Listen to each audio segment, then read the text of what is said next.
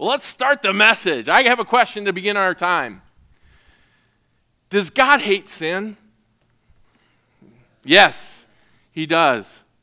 He does. And even the youngest believer can be introduced to this concept. He hates sin because he sees the devastating effects that it has on his creation. He hates sin because he sees the death, destruction, and despair that it, it leaves behind. Perhaps the greatest reason, though, that God hates sin is because it compromises his glory. And it stands diametrically opposed to everything that he represents. With this reality in mind, I do have an additional question to ask you as we begin our study this morning. If God hates sin so much, then how do you think he feels about someone who causes someone else to get caught up in sin? And if I can get a little more specific, how do you think God feels about someone causing a believer, someone who has been purchased by the precious blood of his son, to get caught up in sin? Today, in Mark chapter 9, we have arrived at one of the most radical passages in all of Scripture. It's radical because it reflects how seriously the Lord views someone who causes a believer to get trapped in sin. It is so disturbing that Jesus uses very graphic images to warn us about the danger. Well, let's see just how radical it is and start by reading it together. Mark chapter 9, verses 42 to 50, if you're not already there. And before I read it, I'm going to let you know that I am going to be skipping verses 44 and 46. And if, depending on your translation, you might see these in brackets and they were added at a later point. They weren't in the earliest and best manuscripts. And when we cover verse 48, which is uh, really um, the, saying the exact same thing, I'll talk about at the end of the message why those ended up being inserted at a later point. Well, let's read it to get started. Mark 9 42 through 50 reads Whoever causes one of these little ones who believe to stumble, it would be better for him if, with a heavy millstone hung around his neck, he had been cast into the sea. If your hand causes you to stumble, cut it off. It is better for you to enter life crippled than having your two hands to go into hell, into the unquenchable fire. Verse 45 If your foot causes you to stumble, Cut it off. It is better for you to enter life lame than having your two feet to be cast into hell. Verse 47 If your eye causes you to stumble, throw it out. It is better for you to enter the kingdom of God with one eye than having two eyes to be cast into hell, where their worm does not die and the fire is not quenched. You'll notice in your bulletin the title of our message, and it's flashing with red lights. I wish there was a way to do that. Somehow put it on the bulletin paper so that it was just like a, a, an alert sign warning, warning, warning. That's what this passage is, is doing in essence. Scandalon alert. And after we just read it, I believe that we've been introduced to just how serious causing another believer to sin or get entangled in sin is in God's eyes. And you might be wondering what scandalon means. And of course, I'm going to explain this Greek word in just a few moments. But let's begin our time and pray and ask God to bless our study of His Word. Father, we come to you again as needy children, begging you for the work of your Holy Spirit to take place in our hearts and in our minds.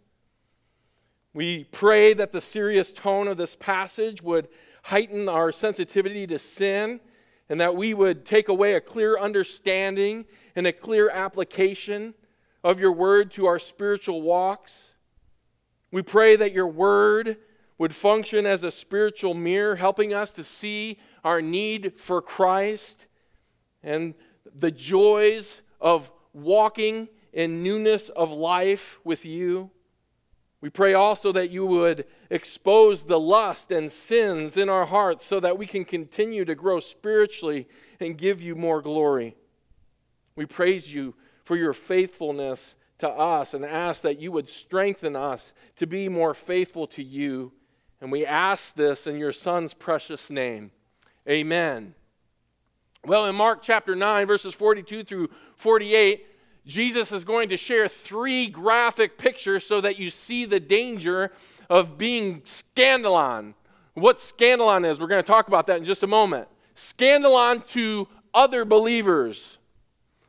The three graphic pictures are drowning, amputation, and eternal damnation. And if that's not enough to capture our attention, I think we're in, in real trouble. Scandalon is a Greek word that means stumbling block or trap. And it's a, the noun form of the verb scandalizo, which gets translated to stumble in the New American Standard or to sin in the ESV. It is used in every single verse of our passage today, with the exception of verse 38. In the parallel account of this passage, we see the noun form in Matthew 18 7 when Jesus says, Woe to the world because of its scandalon, stumbling blocks. For it is inevitable that scandalon, stumbling blocks come, but woe to the man through whom the stumbling block comes. Notice who Jesus puts the responsibility upon. He says initially, Woe to the world as he introduces it at the beginning of the verse, and then he expands on it. And, and by the end of the verse, he says, But woe to the man through whom the stumbling block comes. Again, the emphasis is on people. Our kids are currently going through what I would call this spider phase.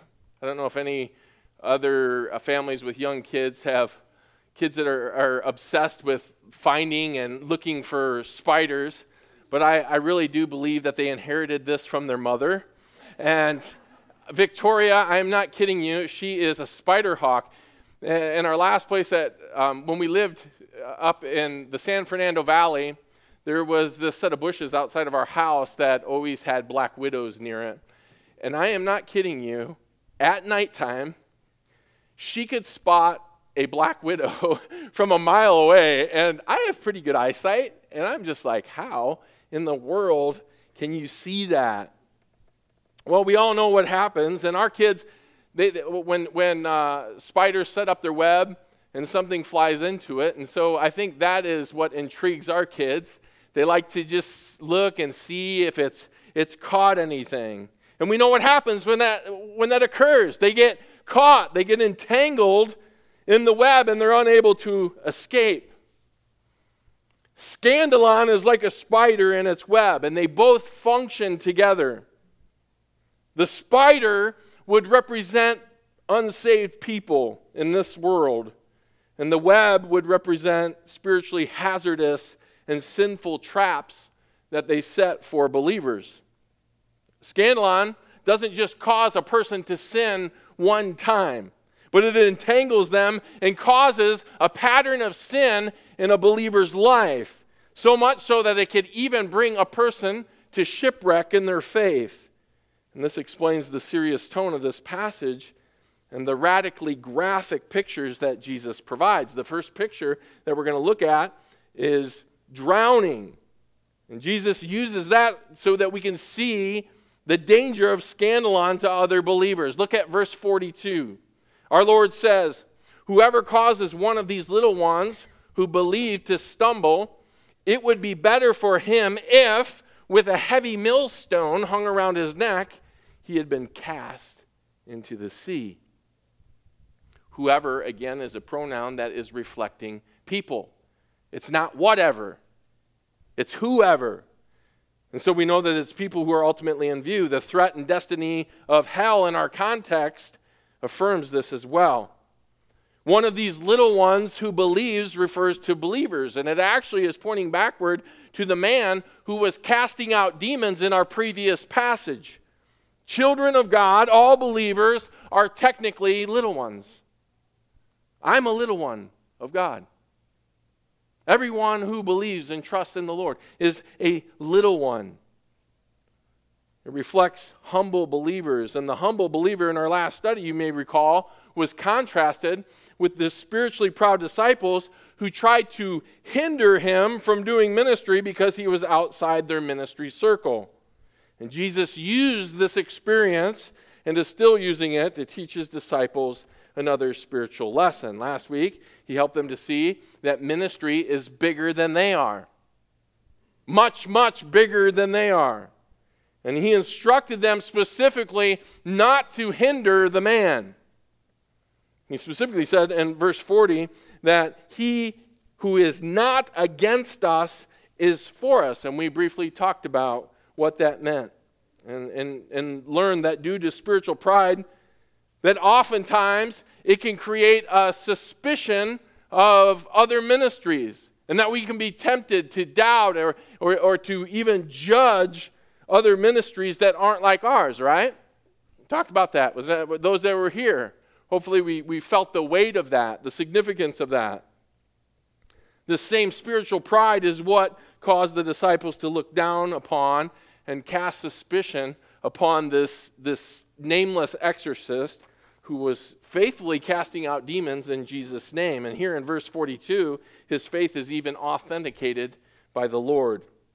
And the principle that the Lord would have us take away, that he was trying to get his disciples to take away, was the bigger picture of salvation and gospel ministry. And to make sure that we're, we're, we're not confused and that we're not against people who are on our side, who are battling with us just because we happen to think, well, hey, they're not in our ministry circle. They're, they're, they're beyond, they're, they're, they're outside the camp. And as we learn, there are some who have different views on eschatology, on ecclesiology. Yet, if they're faithful to preach the gospel and they're doing their best to make disciples, even though they may have secondary doctrines, that differ from ours, then Jesus wants us not to lose sight of this, that they're still for us. And this is why pastors John MacArthur and R.C. Sproul, uh, those who are familiar with those two men, they, they, they have fellowship because they're united in the gospel, even though they have some radically different theological views. One of them related to credo baptism versus paedo baptism or putting it in layman's terms, John MacArthur believes, believes in um, adult believers' baptism by immersion. R.C. Sproul believes in pedo baptism. He believes in baptizing infants and sprinkling and the, the covenantal aspects that come with that, where MacArthur would take a, a dispensational view as it relates to baptism. And so, they still come together for fellowship.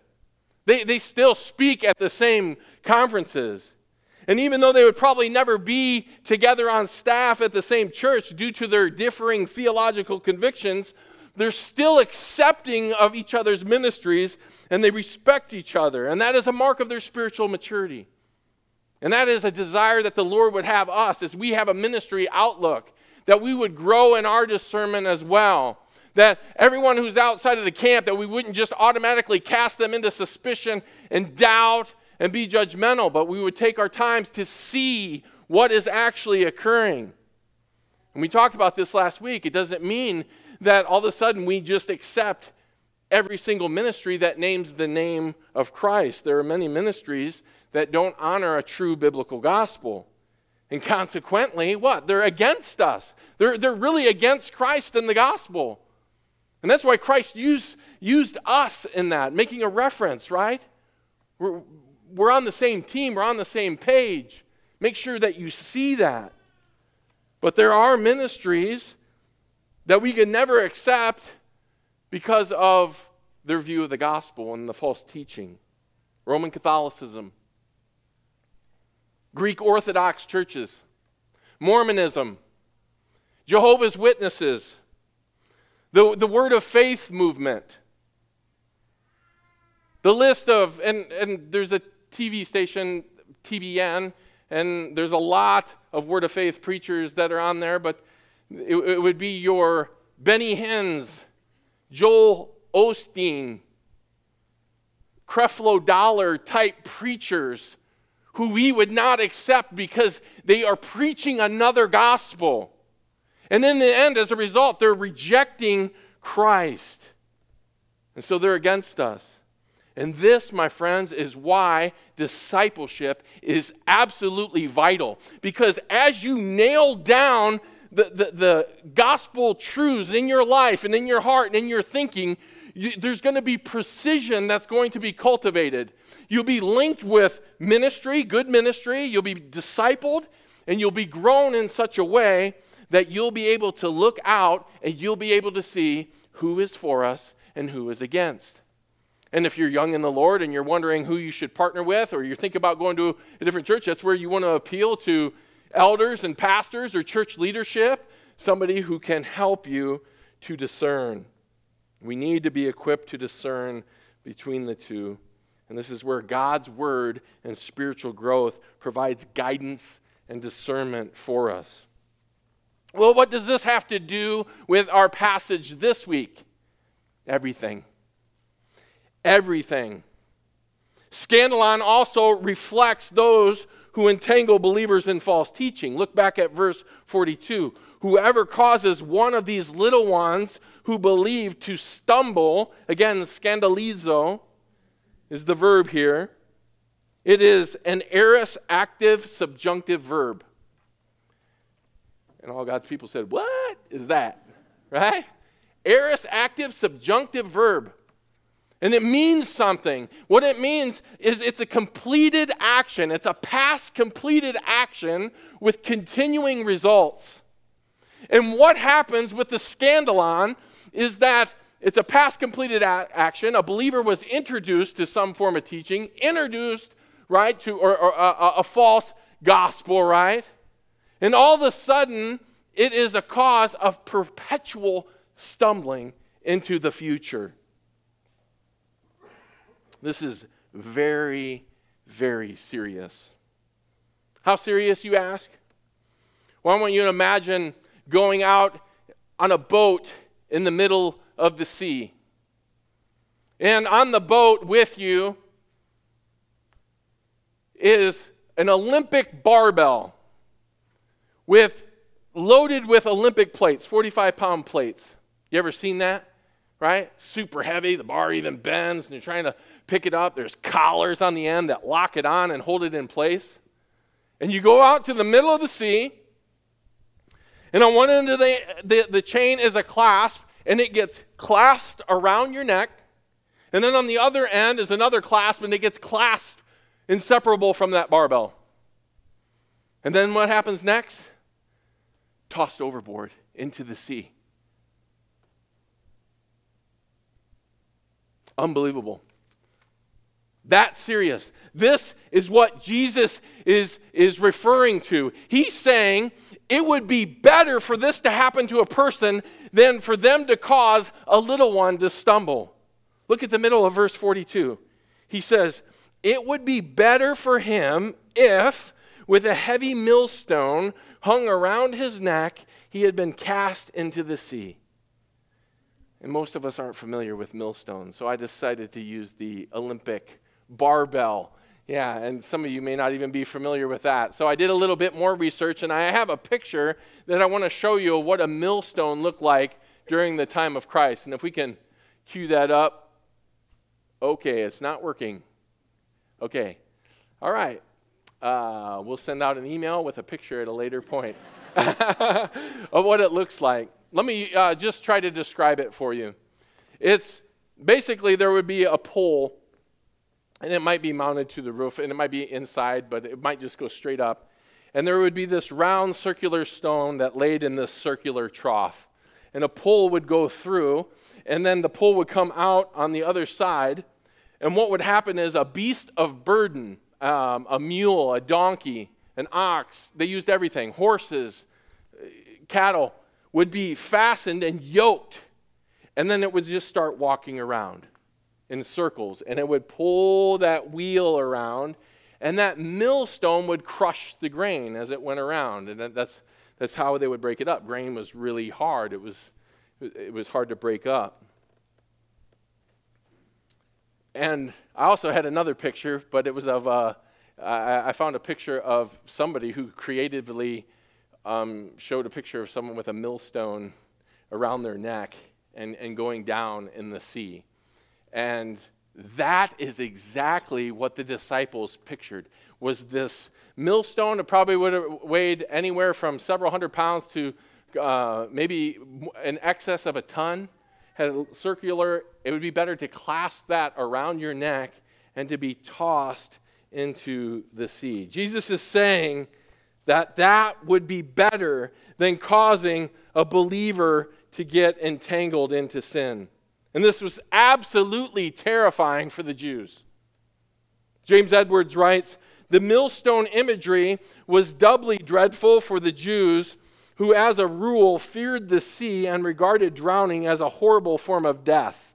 Hurling a sinner to a watery grave was a graphic way for Jesus to convey the finality of God's wrath against spiritual pride. End quote.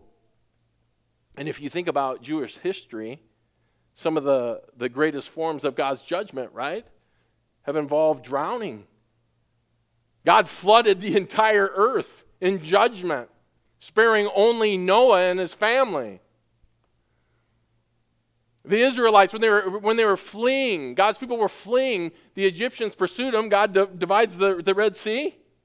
They go right down the middle of it, and then God allows the Egyptian army to be swallowed in judgment as they pursued him. So drowning was absolutely horrific from their perspective. Well, there's a second image, or should I say, set of images that Jesus is uses so that the danger of scandalon or stumbling blocks to other believers can be noted.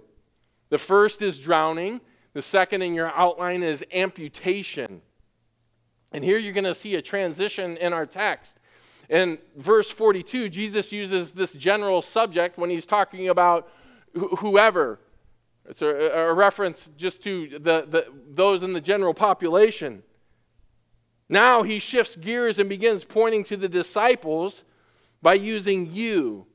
And his use of this singular second person pronoun summons the attention of each individual disciple, and it should summon our individual attention as well. Verses 43, 45, 47 all reflect some sort of amputation taking place, and we need to see them collectively as well as individually. Let's read them again together so we can see this pattern that's taking place. Jesus says, If your hand causes you to stumble, verse 43, cut it off. It's better for you to enter life crippled than having two hands to go into hell, into the unquenchable fire. If your foot causes you to stumble, cut it off. It's better for you to enter life lame than having two feet to be cast into hell. If your eye causes you to stumble, throw it out. It is better for you to enter the kingdom of God with one eye than having two eyes to be cast into hell. You see the contrast that's taking place? He references body part where there's two, right? There's this contrast for and against. Right? I want you to, to, to grasp that. While it's true that these verses feature the seriousness of sin, and there are certainly principles that we can apply to our spiritual walks, we need to understand the bigger picture as it's related to our context. Scandalon and hell is being emphasized throughout this passage, and the threat that scandalon poses to other believers. And so Jesus is continuing to warn his disciples about their spiritual pride here and the impact that their example can have on other believers, just as it was impacting this little believer in our context. This, this can't be ignored. The goal of this passage isn't to instill fear so that believers question their salvation when they sin with their, with their hands, feet, and eyes. It's, it's not the primary purpose. The primary purpose is so that the disciples understand the danger of scandalon to other believers. And who are they currently being scandalon to in our context? Who were they? The man who was casting out demons, right? They are hindering a man from doing ministry in the name of Jesus. And so, this is why he's continuing to teach them this lesson. Their spiritual pride, to make their own names great, to be recognized, was Pharisee like. And so Jesus is addressing it. And the greatest source of scandalon in their day stemmed from the scribes and the Pharisees due to their spiritual pride. You'd think that it would come from the world, but it actually wasn't. It was from the religious. And when the disciples were hindering this little one, this true believer, from doing ministry, in essence, their spiritual pride was causing this man to stop ministering because he was outside their ministry circle. And this is exactly what the scribes and the Pharisees did. Their spiritual pride set up all these restrictions, all these regulations, so that it was impossible to, to function in faith, to function within the realm that the, that the law provided. The law, as we learned in the past, it was meant to, to, to protect and to guide. It wasn't meant to, to restrict and regulate and cut off life. The Pharisaical system set up this ministry circle which harshly judged those who functioned outside of it. And this is why, in the end, they would be condemned. And this is why, personally, I believe that Jesus uses the example of hands, feet, and eyes. The scribes and Pharisees set up so many restrictions about what could and couldn't be touched with the hands. Recall this. The Mishnah and the Talmud recorded and imposed hundreds and hundreds of restrictions on top of the law. Hand washing you remember, we talked about this at the back uh, when we preached the beginning of Mark 7. You're invited to go back and listen to that message if you want to learn more about some of these restrictions. There were times where, depending on what they would eat during a meal, that they would, might have to wash their hands several times. And Jesus is helping the disciples see that this is how scandalon can impact your hands. He's also saying not only can it impact your hands, but according to verse 45, it can also impact your feet. Again, we've learned in the past the scribes and Pharisees imposed Sabbath restrictions as to how far people could walk on the Sabbath. You were limited to 2,999 steps on the Sabbath. And you better not go over, or you're in sin, no matter where you were going, where, where you're trying to go. Your feet were limited by where you could walk. You couldn't walk on Gentile soil. There were all these restrictions for foot washing as a result, right? Loaded upon them. Again, added on top of the law to burden and restrict God's people. Then, of course, there was scandalon related to your eyes, external observances that were imposed on God's people. The scribes and the Pharisees meticulously watched the people to see, to make sure that they were they were doing everything correctly. As they, in their spiritual pride, judged God's people, making sure that they were following their example, following their tradition, following their external regulations. And again, all this was on top of the law. It was a burden. And notice the damning effect of each. The disciples were indoctrinated with this scandalon consisting of teaching and the spiritual pride rooted in the religious establishment of the day. So, in each instance, our Lord warns them through the use of very graphic images that, hey, if your hands, if your, if your eyes, if your feet are going to be the source of stumbling and leading eh, by example in spiritual pride, it would be better for you to lop it off. It would be better for you to cut it off. We don't have our PowerPoint, but I was able to find some pretty graphic images of amputation that I was looking forward to showing you. that guy, that, that, that guy's eye coming out, oh man. I'm just kidding. I'm just kidding.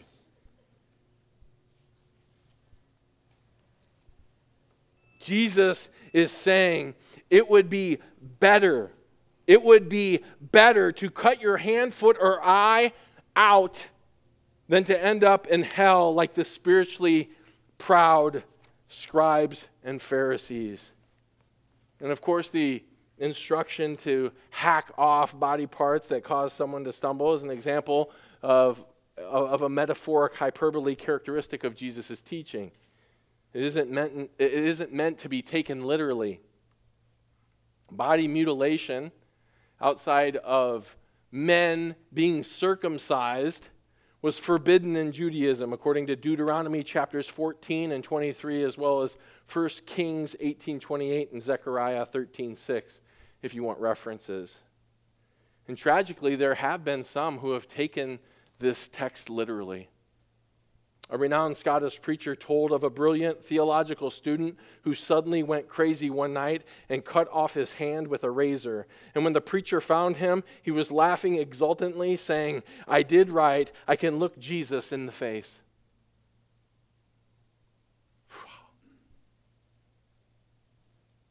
Unbelievable. But we cannot lose sight of the spiritual lesson that Jesus is teaching the disciples. In all three instances, the damning spiritual pride connected to the scandalon, the external influences connected to the hands, feet, or eyes is worthy of hell and worthy of amputation. And it would actually be better to suffer amputation, keeping you from leaving such an example, than to be cast eternally into hell. I didn't share this earlier, but it seems like a good spot to include it. One of the reasons why I think that Jesus used that imagery of the millstone and the beast of burden, right, was I, I believe that the yoke to the beast of burden was something that they would have connected to and, and understood. That they would have understood and saw that strain and and we see a contrast later on in the Gospels when Jesus invites in Matthew 11, 28 through 30, all those who are weary and heavy laden, come to me. Come to me, and I will give you rest. Of course, with the yoke of legalism strapped around your neck, we know where it leads. And what a contrast to the yoke of Christ. The gospel frees us from legalism and the temptation to cling to our good works instead of, of Christ and our legal standing before God. And so it's good that we regularly ask ourselves the question Am I clinging to Christ and his righteousness? Am I clinging to him and his righteousness when it comes to my divine legal declaration before God? Or am I, am I tempted to cling to some of these good things that I'm doing? We need to ask ourselves that question regularly. The first will send you to heaven, while the latter sends you south of the border. I'm not talking about Mexico. I'm talking about damnation. Well, we're going to hear more about this during second hour when Ben Winarco, our brother, talks about the doctrine of ju- justification and how you can have a right standing before God. And if you want the cliff notes on what he's going to share, repent of your unbelief and trust completely in Christ. Amen, church? Amen. All right? That's it. But he's going to talk about the weightiness and the significance of that. And now, before we move on to our third and final graphic picture, in fairness to our passage, there is room for principles to be applied for a believer here. Some have proposed that Jesus used the eye, hand, and foot to cover the totality of a person. And so there is room here to apply principles for a believer so that you and I see the seriousness of sin and how setting a bad example could be a stumbling block to another believer, even though we're not going to lose our salvation, right? We're not going to be cast headlong into hell. But it can serve as a warning, however, if there's ongoing sin in your life, that a person could potentially end up proving that what? They're not saved, right? R. Kent Hughes says the hand can symbolize what we do, the foot where we go, and the eye what we see. And of course, the application here is unlimited. But let me just throw a few questions at you. Do my hands cause me to sin by what I do with them? Do I take items that don't belong to me?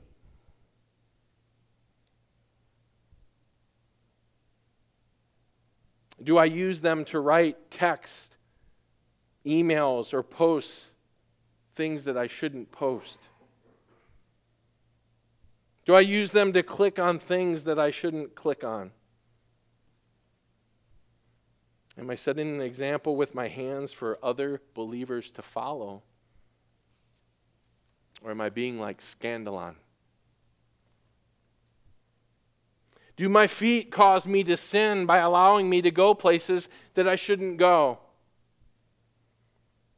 Do my feet keep me from walking in the counsel of the wicked or standing in the path of sinners, just as Psalm 1 exhorts me?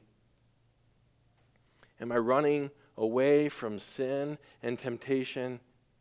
And again, am I setting an example for other believers to follow. Finally, my eyes. Do my eyes cause me to look at others in lustful or covetous ways? Do I look at others with pride or contempt or even hate? Do I allow my eyes to look at pornography or other vile images online? Again, are you setting an example for other believers to follow? Everything that we do, we know this. We're, we're, we're a, a, biblically literate bunch. We know this. Everything that we do is what? Connected right here at the Mission Control Center. It's connected right to the heart. And if our desire is to please the Lord, and if we're struggling in an area of sin, connected to our eyes, to our hands, to our feet, can I help? Can I shepherd? There's something that you need to do. There's something that you need to do today. Okay? Not tomorrow, not next week, not next month. I'm talking about today. God would have you do something today. First, He wants you to confess your sin and repent of it, to turn from it, forsake it, renounce it, leave it. And he wants you to ask him for forgiveness. And we all know the beauty of 1 John 1 9. That if we confess our sin, he's faithful and just to forgive us of our sin and cleanse us from all unrighteousness. And know this right now, my friend, that God, you, you don't need to wait on God to be ready to forgive you. He's always ready.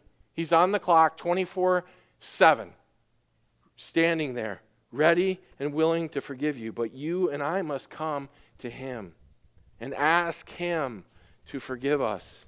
Second, he wants you to confess your sin to another believer. James 5:16.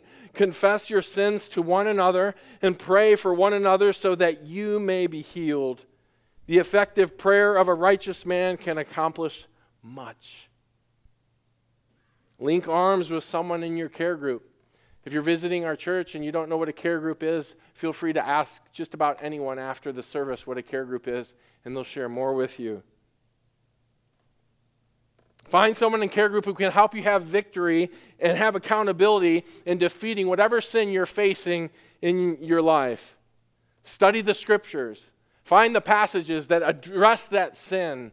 Renew your mind and be strengthened in your battle against sin in that area. And lastly, after you do those two things, God wants you to do something else. He wants you to walk in the spirit of Romans 8 1, which says, Therefore, there is no condemnation for those who are in Christ Jesus. If you have trusted in Christ, if you are clinging to Him, God will allow you to know the rich blessing of His forgiveness, the rich blessing of your fellowship restored and made right with Him once again. And if you refuse to trust in Christ and to repent of your sin, then this last graphic picture that Jesus shares in verse 48 is one that you need to see and one that you should never forget. The danger of scandalon. Look at verse 48. Jesus says, There is a place where their worm does not die and the fire is not quenched. And this, of course, is a description of hell that's mentioned in verses 43, 45, and 47. And the Greek word for hell, Gehenna, is derived from a, a, special place, the Hinnom Valley, the steep ravine to the southwest of Jerusalem where human sacrifice had been practiced under Ahaz and Manasseh according to 2 Kings 16:3 and 2 Kings 21:6. And the practice of human sacrifice would eventually be denounced by Jeremiah in Jeremiah 7:31 and 32:35 and it would eventually be uh, abolished according to 2 Kings 23:10. King Josiah who desecrated the Hinnom Valley by making it into a garbage dump. And the dump remained burning as trash could be thrown into it around the clock. And so there would be large number of people coming out to throw their trash. The fire is burning. And so in every way it functioned just like an incinerator, an incinerator would today, right? That just kept burning. The horrible imagery of a devouring worm is also mentioned. And this is a grotesque picture of worms and maggots that consume the trash piles along with the fire. And those who lead others into sin against God are those who are destined for hell, a place where people are eternally food for worms and eternally fuel for fire. And the significance of Jesus' point in teaching here apparently led a scribe at a later point to take verse 38 and what's he do? He ends up moving it up under each one in verse 44 and verse 46. Why? Because this was the point. This was the warning. This was the flashing lights. This was the sign. Don't miss it. Scandalon alert, scandalon alert, scandalon alert. It doesn't change the meaning of the, of the text. But it, I, I opted to save it to the end because in the Greek, when something's left at the end, it also brings it makes it for emphasis. So James Edwards concludes by writing this, and this is an appropriate conclusion for us as well. The architectural plans of eternity are being drawn by the behavior of disciples today. Mark 9:48 is a warning against rebellion against God and a summons to faith in the present and especially to the ridding of whatever hindrances and impediments would prevent one from entering true life in the kingdom. End quote. At the beginning of the message, we began by considering how much God hates sin. And may these three graphic pictures that our Savior portrayed continue to serve as warnings to us. And may we always be on the alert for scandalon. Amen, church? Amen. Pray with me.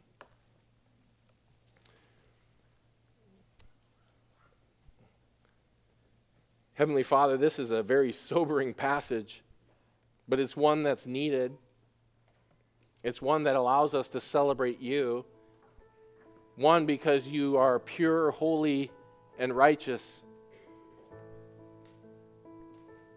And we know that because we have seen our need and confessed that we're sinners and we have cried out to Christ for forgiveness and a perfect righteousness that we could never obtain on our own. You're willing to do that for anyone who will repent of their unbelief and trust in you completely. And when they do, they'll receive Christ's perfect righteousness by faith, credited and imputed to their account. And we celebrate that. And yet, we also need to be on the alert. We need to be realists that there are spiders in this world, and there are webs that are being cast. I can think of one giant web the World Wide Web that has trapped and enslaved many people to various sins. We pray, Father, that because of the redemptive work in Christ, because of the power of your Holy Spirit that now resides within, that you would give us all spiritual discernment to understand the threat of scandalon, stumbling blocks. And may it be said of our life that we would never be a stumbling block, that we would never regularly leave an example that cannot be followed by other believers. Nothing would grieve you more. We want to honor you with the high calling that you have put in our lives. Help us to walk in faithfulness. I pray for our church family. I pray for accountability. I pray for care groups as they've started up here in the last couple weeks that you would allow us to be serious about our sin as a church. That we would be faithful to confess it to you, that we would be faithful to confess it to one another and that you would allow us to experience the rich blessing and joy of, of walking in Romans 8 1, that there is now no condemnation for those who are in Christ Jesus. We give you thanks and praise for this passage. We pray that the images that we saw today will continue to be embedded in our mind and in our thinking as we think about the seriousness of sin. We give you all the praise. In Jesus' name, amen.